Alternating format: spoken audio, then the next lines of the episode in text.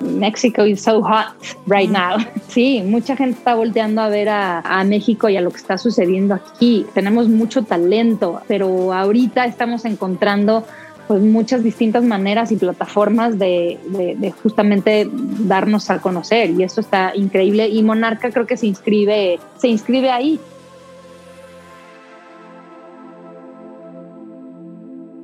Hola, yo soy Ani Priego y estás en Infusión, el podcast en el que nos enfocamos en la esencia del diálogo como una herramienta para crecer, donde cada parte comparte su experiencia para trascender y sobre todo para hacernos responsables de nosotros mismos y del mundo en el que vivimos. Aquí valoramos las pausas como espacios vitales para contemplar otras maneras de pensar y replantearnos creencias. En este espacio encontrarás conversaciones con emprendedores, creativos, líderes de bienestar, cambio e impacto social. Si quieres conocer más de estos temas, entra a mi blog anabit.com. En este episodio de Infusión, Sí, una cosa es la historia que tú te cuentas y otra cosa cómo va sucediendo. Y la mayoría de las veces es mucho más grande, mucho más interesante eh, lo que sucede que lo que tú tenías en la cabeza, o al menos desde mi punto de vista. ¿eh?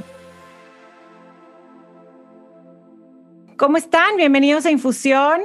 El episodio de hoy les traigo a una de mis actrices favoritas de todos los tiempos. Es Irene Azuela, que es actriz y productora mexicana. Estoy feliz de poder platicar con ella hoy. La conocí cuando vi la obra de teatro El Buen Canario en Monterrey, México, en 2009. Y desde ahí he seguido su carrera y ahora siento que la conozco más por Instagram porque comparte un poco más de, de, ella y también he disfrutado mucho de la serie Monarca, que seguramente han visto y si no, espero que la vean muy pronto. Está en Netflix. Irene interpreta a Ana María Carranza, se los recomiendo mucho. En televisión también la han podido ver en la serie Capadocia, Paramédicos, El Hotel de los Secretos y más. Ha sido ganadora del premio Ariel, el mayor reconocimiento a lo mejor del cine mexicano. Ganó en el 2008 por la película Quemar las naves y en el 2009 por Under the Salt. Venga. Ya lo estoy grabando. Listo. Oye, qué gusto, Irene. Mil, mil gracias por aceptar. ¿De qué? Aquí estamos. Oye, si, mis, si Wikipedia está bien, Ajá. dice que mañana cumple años tu hija.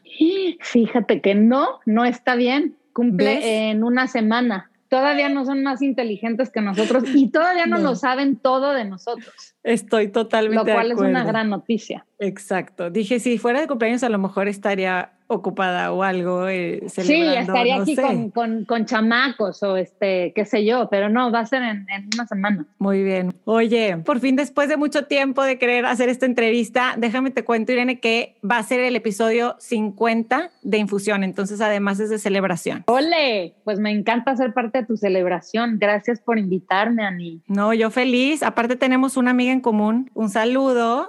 Yo sé, saludo a nuestra querida Mirtala, alias Tala, para mí. Bueno, tú naciste en Ciudad de México, que es donde vives actualmente, y, y me platicó que eran vecinas o amigas de la, de la infancia, ¿verdad?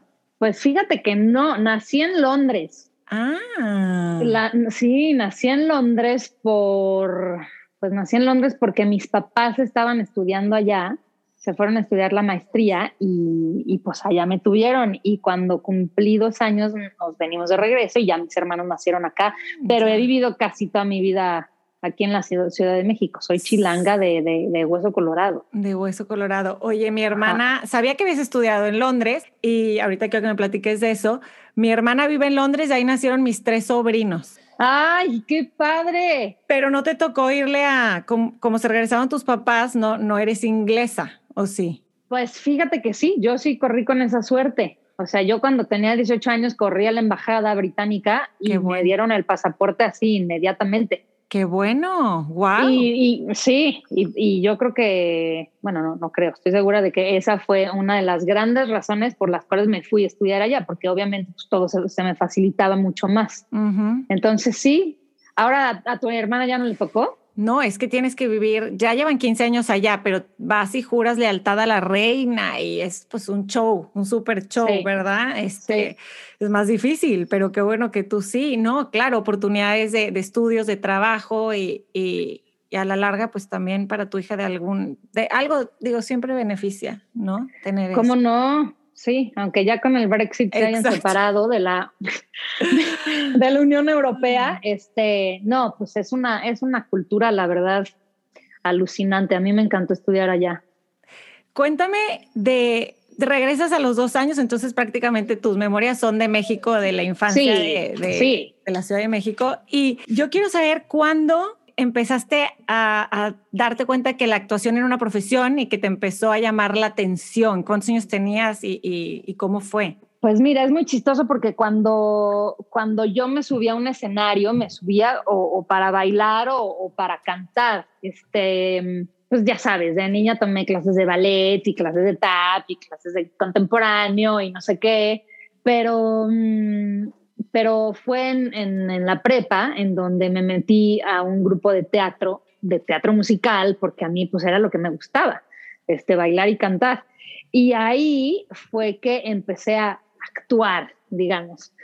Y la verdad es que no, yo no registraba que la actuación era algo que me, que me gustaba hacer, o sea, como que lo veía como parte de, de, de, pues de estar en una obra musical, pero, pero no era como eso lo que, lo que me, me llamaba la atención así de primera, de primera instancia.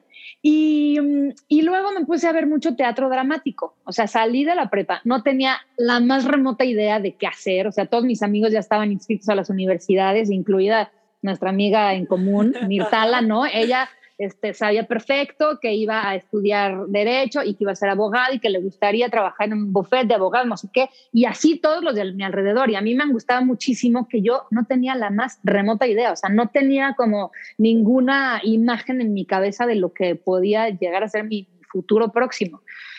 Y entonces, pues claro, justamente como tenía el pasaporte inglés, dije, pues me voy a dar un tiempo, me voy a, trabajar allá, me, me, puse a trabajar de mesera y con lo que ganaba, este, pagaba mi estancia allá y, veía mucho teatro, ¿no? Dije, a ver, me gusta el teatro musical, pero voy a ponerme a ver otras cosas. Entonces ahí fue cuando empecé a, a, a registrar que, que, me encantaba y que podía ser una profesión tan, tan respetada como cualquier otra, ¿no? Que no era, que no se trataba de ser famosa, este, que no se trataba de, mm, qué sé yo, que era una carrera que estudiabas, este, que dedicabas tres, cuatro, cinco años al estudio y después te echabas a andar. Entonces, eh, para mí sí, en ese sentido es muy especial la ciudad de Londres porque ahí fue donde, donde me di cuenta que, que por ahí era mi camino y entonces cuando regresé, este, regresé, pues ya sabes, a saludar a la familia, no sé qué. Ahí dije, esto es lo que quiero hacer y me voy a regresar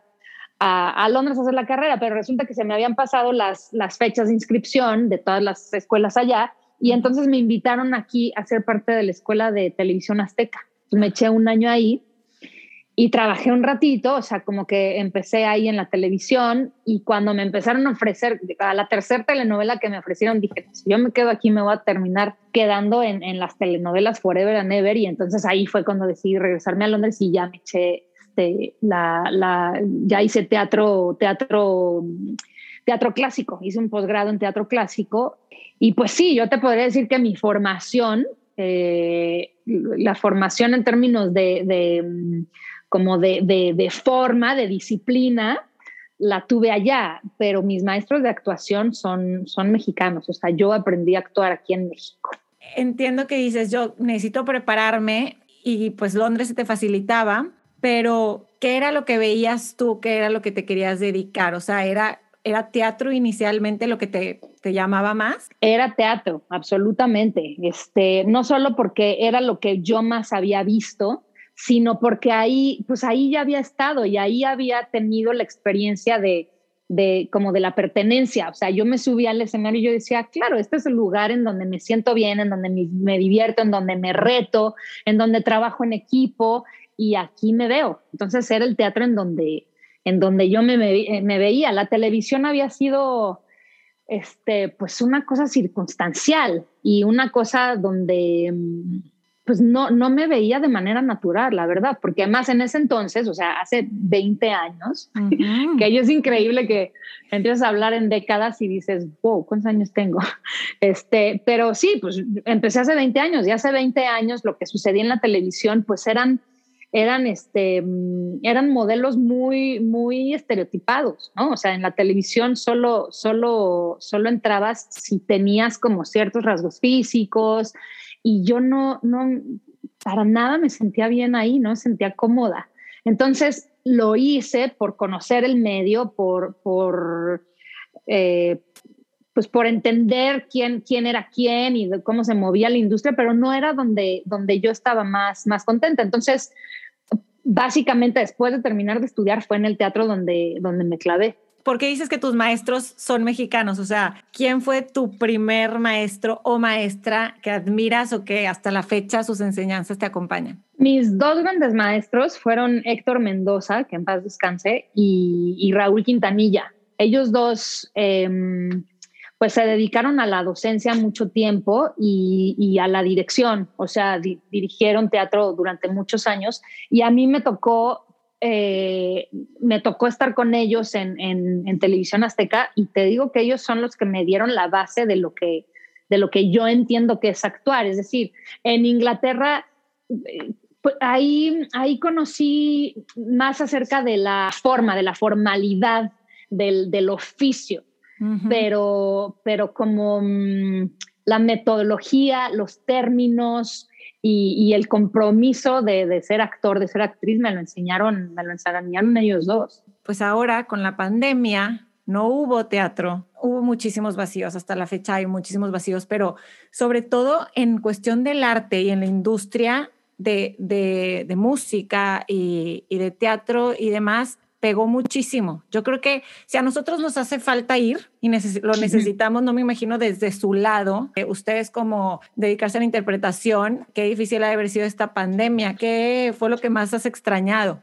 Anoche regresé al teatro. Anoche, anoche se estrenó una obra en el Teatro de los Insurgentes, que es, es una obra mm, que está basada en una novela de José Saramago, que se llama Ceguera. Es una apuesta que empezó en un teatro que se llama John Mar Warehouse en Londres, eh, que empezaron hace, no sé, seis, ocho meses, o sea, una vez que la pandemia este, llevaba unos meses y los teatros allá reabrieron este, montaron esta obra y, luego, pues ahora, nada, en el Teatro los Insurgentes la, vienen a poner.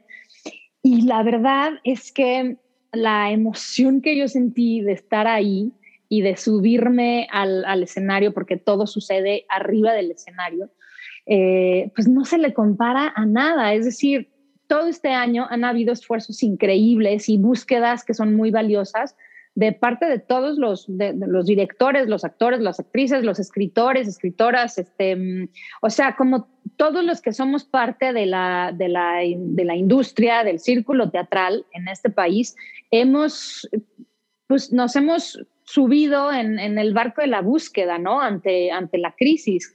Pero si te soy sincera, yo creo que el teatro y la experiencia presencial de, de vivirlo, pues no se le parece a nada y, yo creo que es insustituible, ¿no? Es decir, se nos pueden ocurrir muchas nuevas formas, pero no hay nada como ser parte de una, pues eso, de, de, de, una colectividad, ¿no? O sea, a mí, a mí es algo que me gusta mucho de la experiencia del teatro, no solo como, como actriz, sino como espectadora. Me gusta mucho ser parte de una colectividad y vivir una experiencia eh, acompañada de, de, otras personas. Entonces, pues ha sido dificilísimo. Eh, digamos, las pérdidas han sido inconmensurables. Este, la, la, cantidad de gente que se ha quedado sin trabajo, pues es también, o sea, no, no hay manera de, de contarlas. Técnicos, este, vestuaristas, equipos creativos, eh, etcétera. O sea, ha sido durísimo en lo que ha pasado este año pero pues poco a poco se están abriendo, se están abriendo con muy poco público, lo cual es también muy difícil para los productores, ¿no? Porque si de por sí montar una obra requiere de un trabajal y un esfuerzo enorme y no necesariamente eso se ve reflejado en, la taquilla a veces, ahora abrirlo con un 20% de público pues es este como ponerte una bala en el pie, ¿no? Entonces, bueno, pues estamos encontrando maneras, estamos discutiéndolo y, pues ahí vamos y con paciencia llegaremos. Sí, es que yo creo que es la mejor manera de hacerlo, porque no va a haber un momento en que nos levantemos y ya no esté este virus y ya no, esté todo mágico, haya desaparecido. Tiene que ser poco a poco, poco a poco. Y me da, me da mucho gusto esto que me dices de que ya hay algo. Mm. Digo, para los que estén en Ciudad de México, pueden ir. Eh, seguramente si investigan en el Teatro Los Insurgentes, van a, en línea, pueden investigar.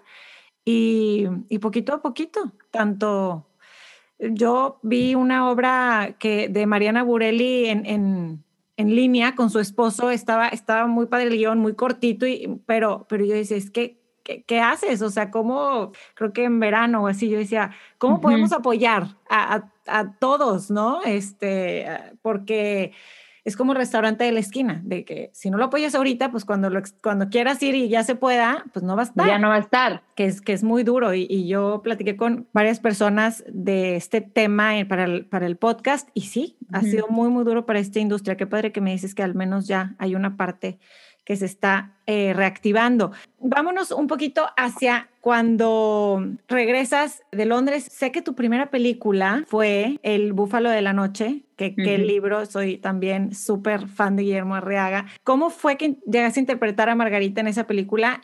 ¿Habías leído el libro? ¿Qué, te gustaba Guillermo Arriaga, eh, su trabajo? ¿Cómo, ¿Cómo fue que llegaste a hacer esa película? El Búfalo de la Noche llega después de muchos años y muchos castings, pues de mucho tiempo de estar enfrentándome a, los no. Siempre la naturaleza del actor, o al menos en, en, alguna etapa o en, la primera etapa de la carrera, pues es estar como a, la expectativa de, lo que alguien más decida, ¿no?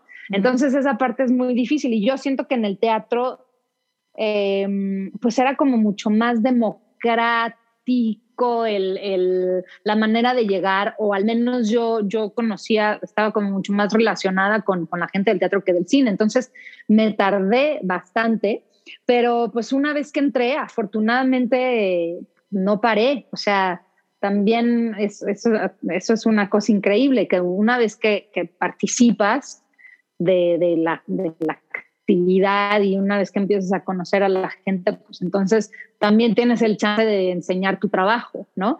Y, la gente me decía, este, wow, pero pues es que ¿dónde has estado? ¿Por qué no te hemos visto? Y yo decía, pues es que he estado en el teatro. Lo que pasa es que el teatro, y sobre todo en ese entonces, pues no era tan, no era tan mediático, ¿no? O sea, en el teatro o lo hacías de manera institucional, o sea, eh, hacías teatro en, en el IMBA o en la UNAM, o, hacías teatro musical o hacías teatro súper comercial, o sea, estaba como muy, muy encasillada la cosa.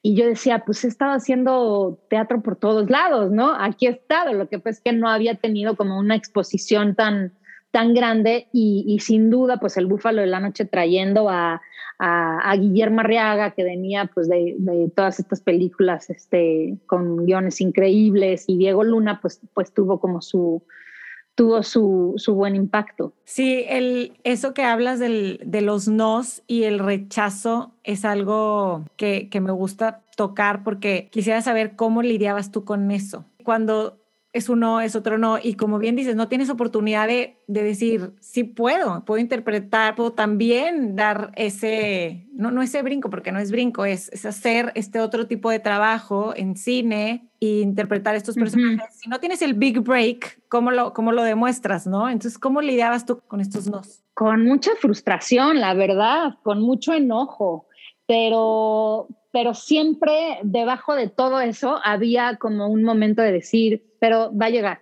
va a llegar, va a llegar, va a llegar. Y, no hay nada peor que no hacer un casting, ¿no? O sea, a la fecha digo, uff, qué flojera. En serio, estas personas que me conocen, que desde hace 20 años, que conocen mi trabajo, con las que acabo de hacer una película hace X tiempo, me están pidiendo un casting, pues sí, resulta que sí, ¿no? Eh, y más te vale hacerlo, porque hacer un casting, pues es, es, es, es, darte a conocer a unos ojos que a lo mejor todavía no te conocen. Entonces, siempre tenía esta cosa de, va a llegar, esto no es para mí, pero va a llegar lo que sí es para mí, ¿no? Y eso es cierto, o sea, es, es una cosa como muy, es un cliché decirlo, es un lugar común, ¿no? Esto de que si no es para ti, este, ¿cómo dice el, el, dicho? Aunque te pongas, No, no, es que aunque te pongas y no es para ti, y aunque te quites y es para ti, pues era para ti, o una cosa así. yo, ya sé cuál dices, pero soy Pero, pero es cierto. Sí, tú te fuiste al otro, tú te fuiste a uno que, bueno, no importa, soy pésima para los dichos. Pero la audiencia, ay, te me fuiste. Por no conocer los dichos, se nos cortó el internet. Seguro la audiencia ya está, o sea, va a estar, ya, se las, ya las dijeron en su mente, pero tú y yo. Exacto. Entonces tú siempre Este- sabías que había, que iba a llegar mientras tú estabas trabajándole.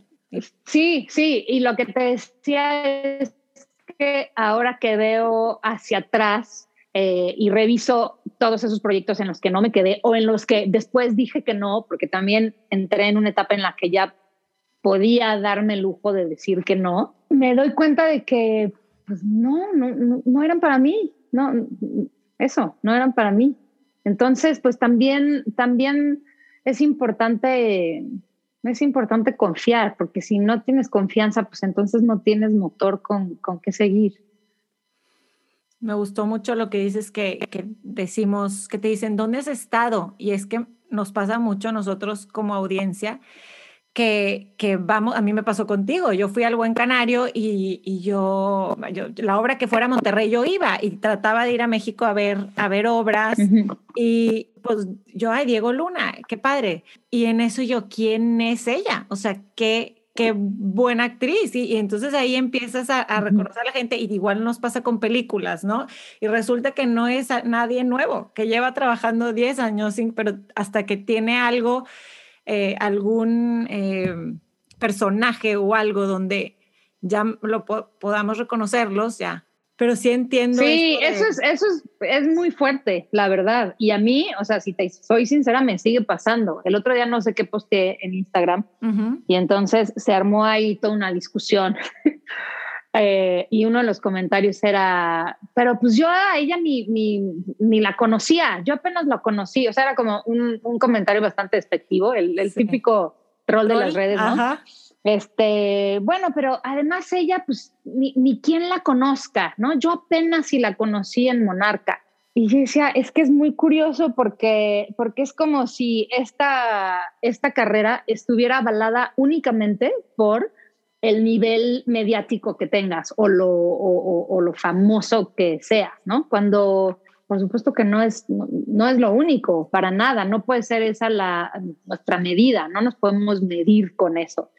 Y hay actores increíblemente talentosos y trabajadores que nunca llegan a ese lugar en donde mucha gente los puede reconocer. Y también hay mucha gente que pues ni siquiera tiene la vocación o el talento y están ahí y son muy famosos. Entonces no, es, es una medida muy engañosa, o sea, no, no te puedes dejar llevar por eso. Me, me encantó cómo lo, lo dices porque lo podemos eh, relacionar con, con muchas otras, muchos otros trabajos. Igual los escritores, un bestseller no es mejor escritor que, que alguno que vendió Tal cual. mucho menos, ¿no? El otro día me decía, le decía a alguien, a ver, ¿cono- ¿sabes quién es Regina Spector?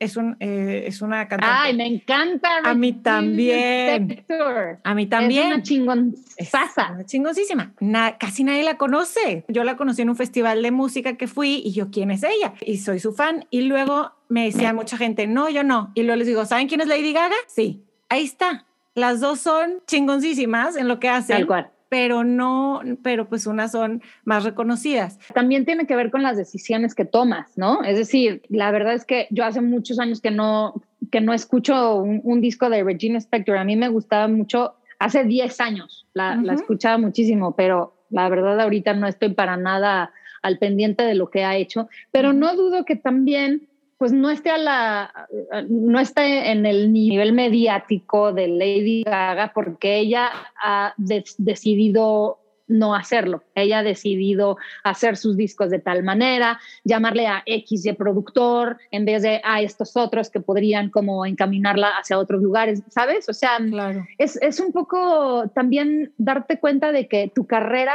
no solo está en tus manos, o sea, hay una parte que tiene que ver contigo y hay otra parte que tiene que ver con la circunstancia, con la gente que conozcas, este, mm, con la suerte, ¿por qué no decirlo? Sí, también tiene que ver con suerte. Eh, entonces, sí, tú vas decidiendo unas cosas y otras cosas te van sucediendo.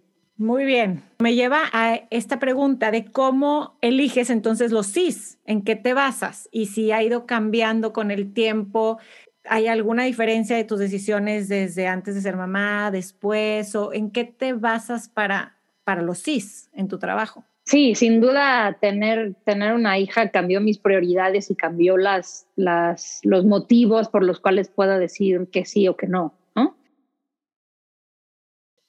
Por ejemplo, hice un proyecto cuando ella tenía seis meses, me eché un proyecto de televisión que duró seis meses, grabamos durante seis meses y, y fue de las experiencias más agotadoras que yo he tenido en mi vida porque tenía que grabar todo el día y, me llevaba mi bebé así, este, pegada.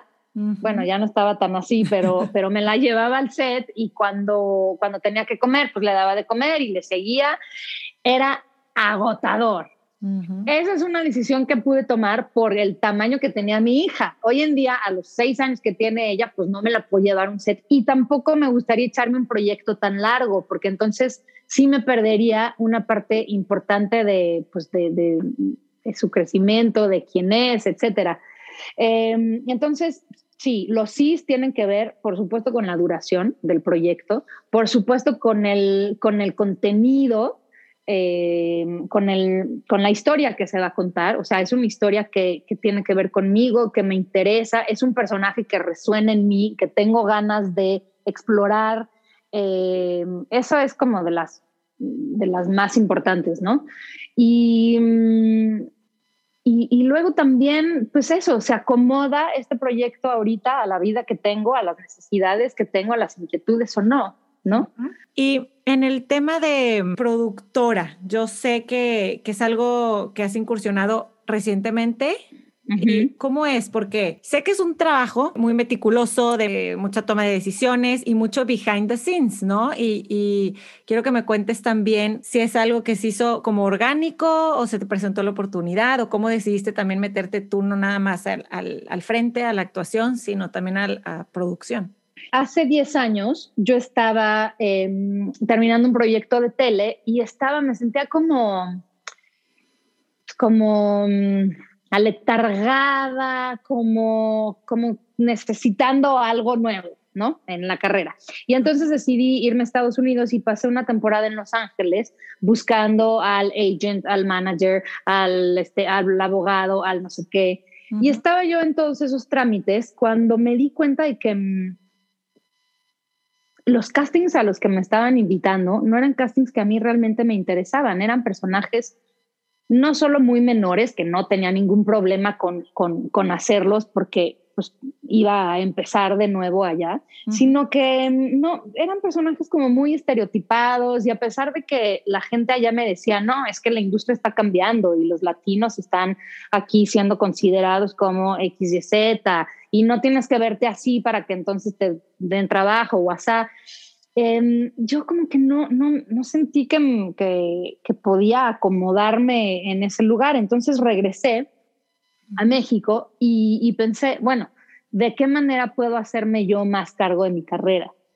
Pues echando a andar mis propios proyectos. Y entonces el primer proyecto que eché a andar se llamó Salomé, la obra de Oscar Wilde, y la produje. Decir que la produje pues es un decir, es, es no tiene que ver con, pues como con todas las artimañas y los tejemanejes y el talento de, producir y la talacha que es producir, sino más bien con, con haber este, juntado a un equipo de trabajo, buscado un teatro, em, pensado en como cierto estilo para el montaje y descubrí que me gustó muchísimo hacerlo. O sea, me gustó mucho la experiencia de no solo ser como la que pues eso, la que pone la idea sobre la mesa, sino mm, involucrarme en las decisiones creativas y tener, tener mucho más, mucho más lugar, no, no solo ser como la, la, pues, la actriz que viene a interpretar un personaje, sino poder tener mucho más, pues eso, mucho más participación. Entonces dije, pues de aquí soy, creo que de aquí soy, no, no solo porque me gusta, lo disfruto mucho, sino porque realmente veo que es un camino factible para mí, o sea, lo puedo llevar de la mano increíblemente. Eh, tengo, pues ya conozco mucha gente en este medio a quien me puedo acercar como para colaborar con ellos y es lo que he estado haciendo. Entonces, ahora una de las cosas que me ha mantenido a flote en este tiempo es justamente eso, estar planeando eh, producciones para el próximo año. Sí, no sabemos si va a ser para para principios de año, para finales de año, en qué teatro, pero, pero lo estamos echando a andar y eso a mí me da muchísimo, mm, me da tranquilidad porque, porque siento que estoy, pues que mi carrera está en mis manos, ¿no? No solo, que no solo estoy expensas de el director o directora que diga, sí me gusta, pero, me encanta. Entonces, qué importante es. Yo oigo mucho eso y sé que muchas actrices lo están haciendo. Mientras estemos más involucradas las mujeres y haya más proyectos donde esté, no nada más, como bien dices, estés involucrada en una parte, sino en más, en, en más áreas, yo creo que sí se puede cambiar muchísimo la narrativa, puede haber proyectos más padres donde tú digas, yo quiero estar o yo lo quiero hacer o quiero, este, se me hace padrísimo lo que estás haciendo. Y también lo que dices de Los Ángeles, qué interesante porque, como dices, la suerte, ¿verdad? No sabes, a lo mejor te hubiera salido algo increíble y estarías ya allá, pero a lo mejor no era el momento quién sabe, es, siento que en México ahorita está creciendo muchísimo, hay, hay muchísimo streaming, digo, con Monarca es un gran ejemplo de proyecto, de, que el ojo está puesto en México también, como que en Estados Unidos, claro, ¿no? O sea, es, siempre ha estado y los latinos estamos con todo en todas las industrias, pero siento que el ojo está bien puesto en México para la industria cinematográfica y tele y todo, y, creo que ese es el caso de Monarca recientemente en los últimos años.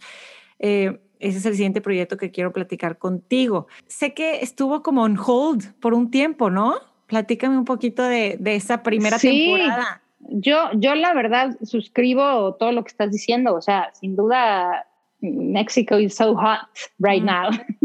Este, sí, mucha gente está volteando a ver a, a, México y a lo que está sucediendo aquí.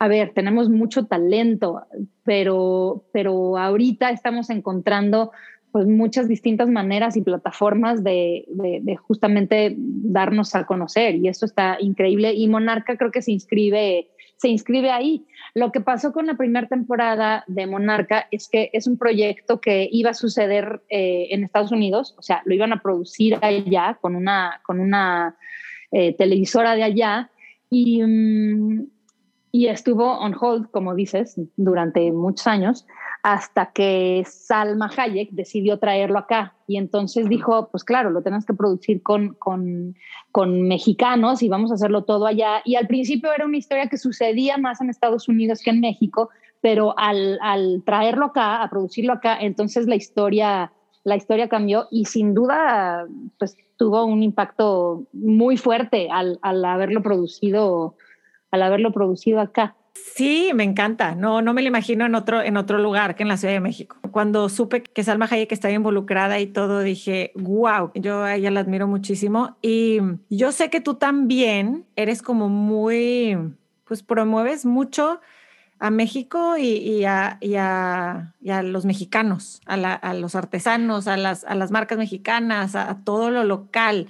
Cuéntame ¿Qué es lo que más te apasiona de tu país? Uf, la verdad no, no sé si voy a ser capaz de ponerlo en, en palabras como suficientes para poder abarcarlo, pero, pero tienes toda la razón. O sea, yo me siento muy, muy mexicana y muy orgullosa de, de ser parte de este país, de vivir en este país y también, también creo que ha habido como cierto, cierto apego, ¿no? O sea, quizá, quizá una de las razones por las que no me quedé en Estados Unidos fue porque, porque sentí que no pertenecía y esa sensación no me gustó. Y me gusta, me gusta vivir en la Ciudad de México porque, porque siento que es mi lugar, porque me gusta, me gusta mucho el caos que sucede aquí, me gusta mucho el desorden, eh, me gusta mucho que sea una ciudad que... Mm, pues que no necesariamente sea una, una, bonita ciudad, pero suceden un chingo de cosas y, y hay, hay círculos sociales pues de, de, como de chile y manteca y hay muchos sabores y muchos colores y, y, muchas distintas oportunidades y muchas historias en donde poner atención y donde, em, pues sí, o sea, donde quedarte a, a observar a mí no deja de sorprenderme esta ciudad y, el país entero. Y, yo, pues una de las, de las em, ¿cómo se dice? Pues, eh, ¿qué será? Como, como, no tareas, porque no, no es una tarea, pero una de las cosas que normalmente hago es este, que una vez al año me echo un viaje a a uno de los estados que no conozca de mi país, ¿no? Por ejemplo, el año, hace dos años me fui a Chihuahua, que yo no conocía Chihuahua, y estuve un rato en Chihuahua y descubrí que es uno de los estados más increíbles que tiene este país, ¿no? Ahora acabo de ir a Chiapas y, o sea, no, no, me parece que no por vivir aquí em, tengo que asumir que lo conozco todo, ¿no? Entonces estoy constantemente redescubriendo a mi país y a la gente que, somos parte de él y me parece que es un país inabarcable y una cultura inabarcable y, me encanta, me encanta compartirla. O sea, me llama mucho la atención que en las redes, por ejemplo, cuando viajo y comparto cosas, mucha gente dice, wow, ¿qué es esto? ¿Dónde es? Wow, qué artesanía tan increíble, qué lugares tan increíbles y este, esas montañas, ¿dónde están? Y es como, pues están, se llama Chihuahua, ¿no? o sea, este, sí. entonces, pues sí, siempre, siempre que pueda promoverlo desde, desde, desde el lugar de sorpresa y de admiración y de gusto que, que me da viajar en, en, este país y ser parte de él, pues lo voy a poder hacer.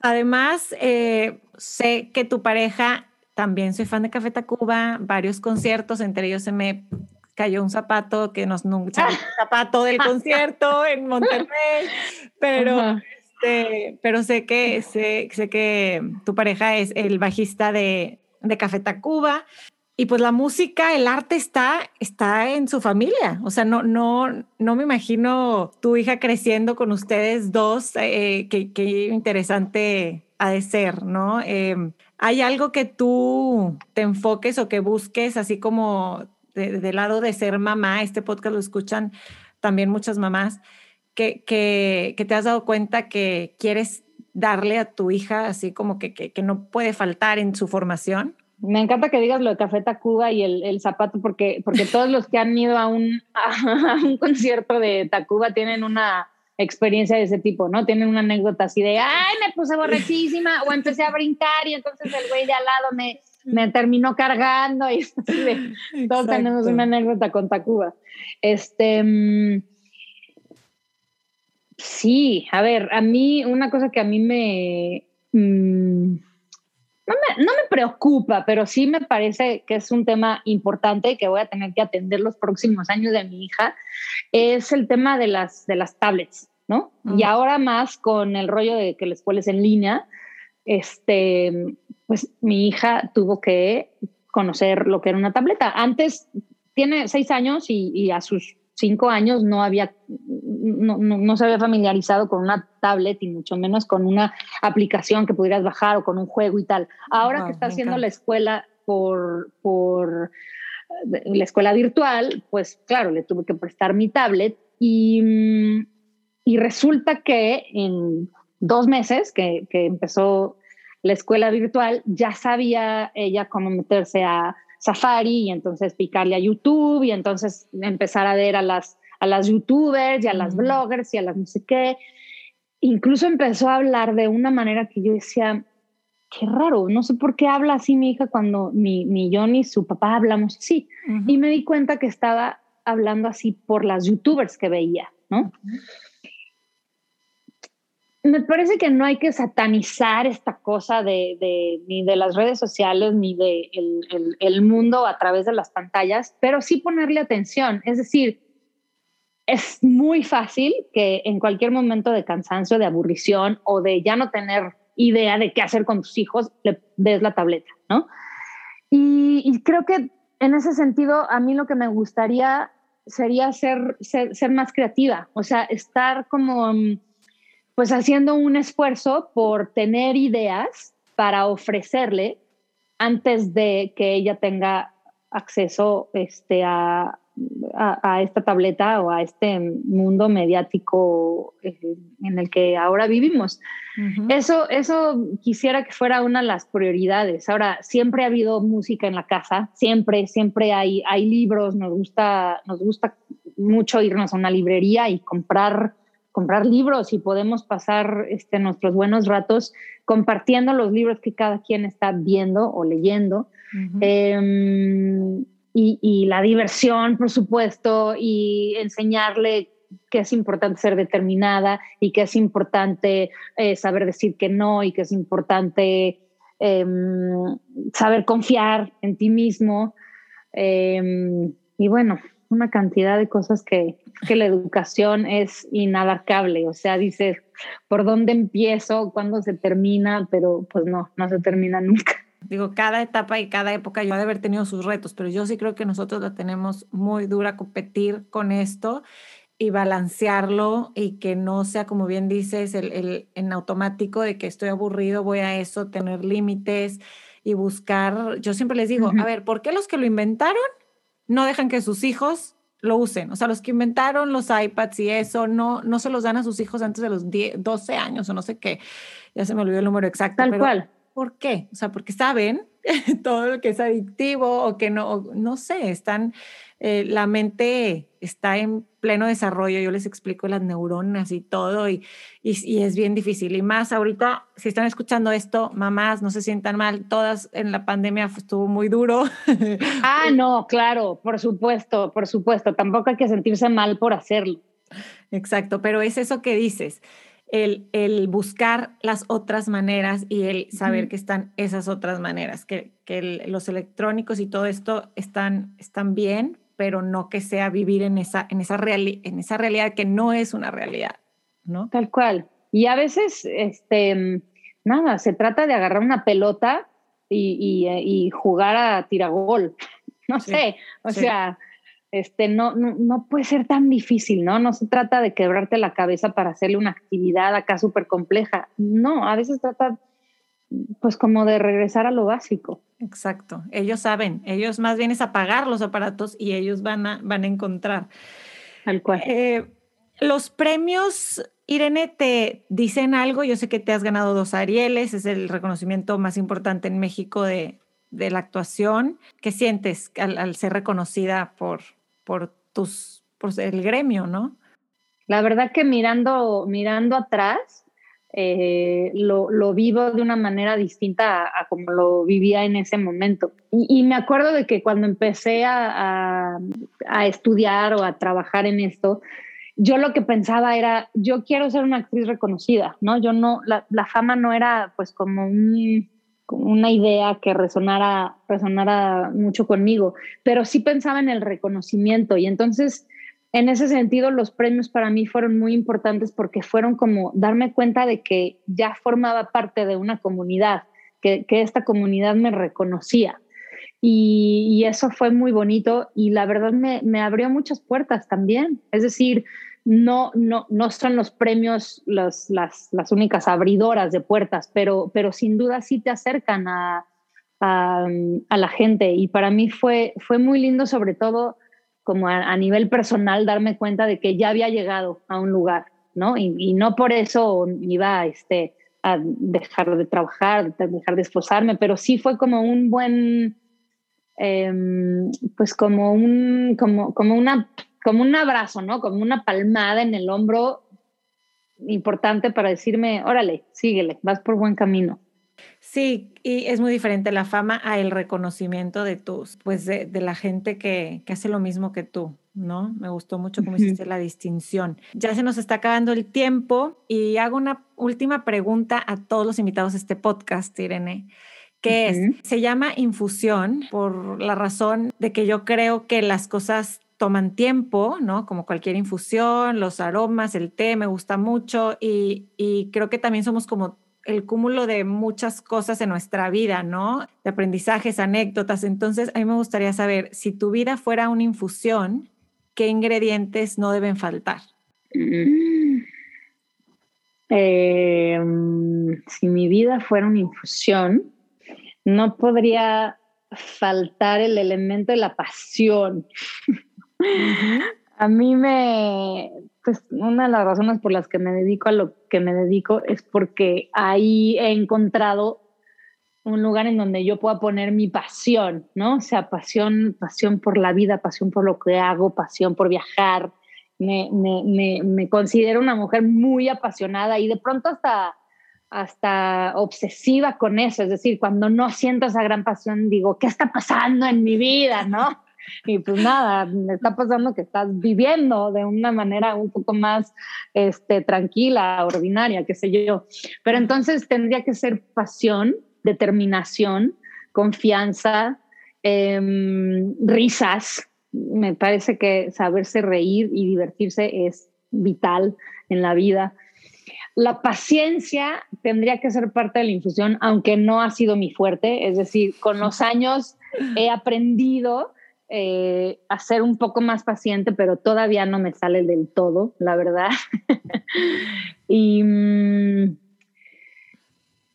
pues yo creo que he cubierto todos. Bueno, por supuesto que el amor, ¿no? El amor tendría que ser una parte importante y tendría que ser uno de los aromas que, que más te llegaran cuando le dieras el primer trago a esa, a esa infusión.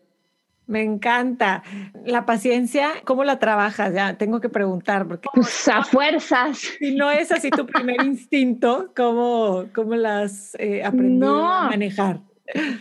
a, fuerza de, pues nada, de, vivir la vida y de darte cuenta que no todo sucede cuando tú quieres que sucede. O sea, y eso, eso aplica para todo, para la profesión, para la maternidad, sin duda. Este, mm, en, términos de pareja, o sea, mm, sí, una cosa es la historia que tú te cuentas y otra cosa cómo va sucediendo. Y, y, la mayoría de las veces es mucho más grande, mucho más interesante eh, lo que sucede que lo que tú tenías en la cabeza, o al menos desde mi punto de vista. Entonces, pues no, he tenido que aprender con los chingadazos de la vida, la verdad, pero todavía no soy una experta. Lo que sí te podría decir es que en esta pandemia he aprendido más de lo que yo imaginé jamás este, aprender. O sea, he hecho un ejercicio de, de, aceptar que esto es lo que toca ahorita y no hay otra cosa que hacer. Y esta cosa como de prisa que puedo llegar a tener o de cierta impulsividad que puedo llegar a tener, eh, ha estado como bastante, bastante en paz justo cuando he aceptado que, así es. Entonces, creo que por ahí va la, este, pues eso, la, suma de, la suma para llegar a la paciencia como resultado. Me encanta, era justo lo que quería escuchar. Y me da gusto que estés tan bien, me da gusto que, que, hayamos podido platicar. No tienes idea lo feliz que me haces celebrar estos 50 episodios con alguien como tú, a quien admiro mucho. No. Y que sigan los éxitos, que sigas teniendo proyectos que te apasionen y, y espero volver a invitarte en algún otro momento para seguir platicando. Gracias, Ani. Gracias por invitarme, de verdad. Y muy feliz de celebrar contigo los 50. Muchas gracias. Que estés muy bien.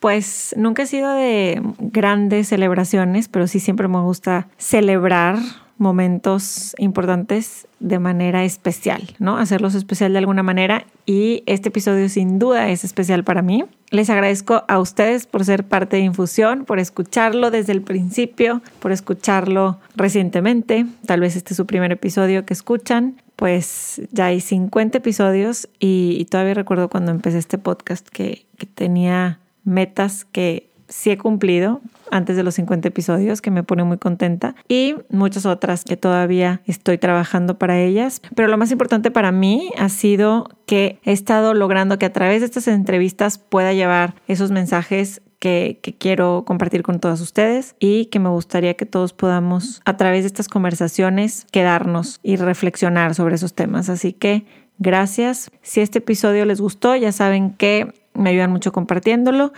y sigamos la conversación en Instagram. La cuenta de infusión es arroba infusión podcast. Y en Spotify, en Apple Podcast, donde estén escuchando este episodio, pueden también poner un comentario de lo que escucharon, un review. y espero hayan disfrutado conocer más a Irene como yo.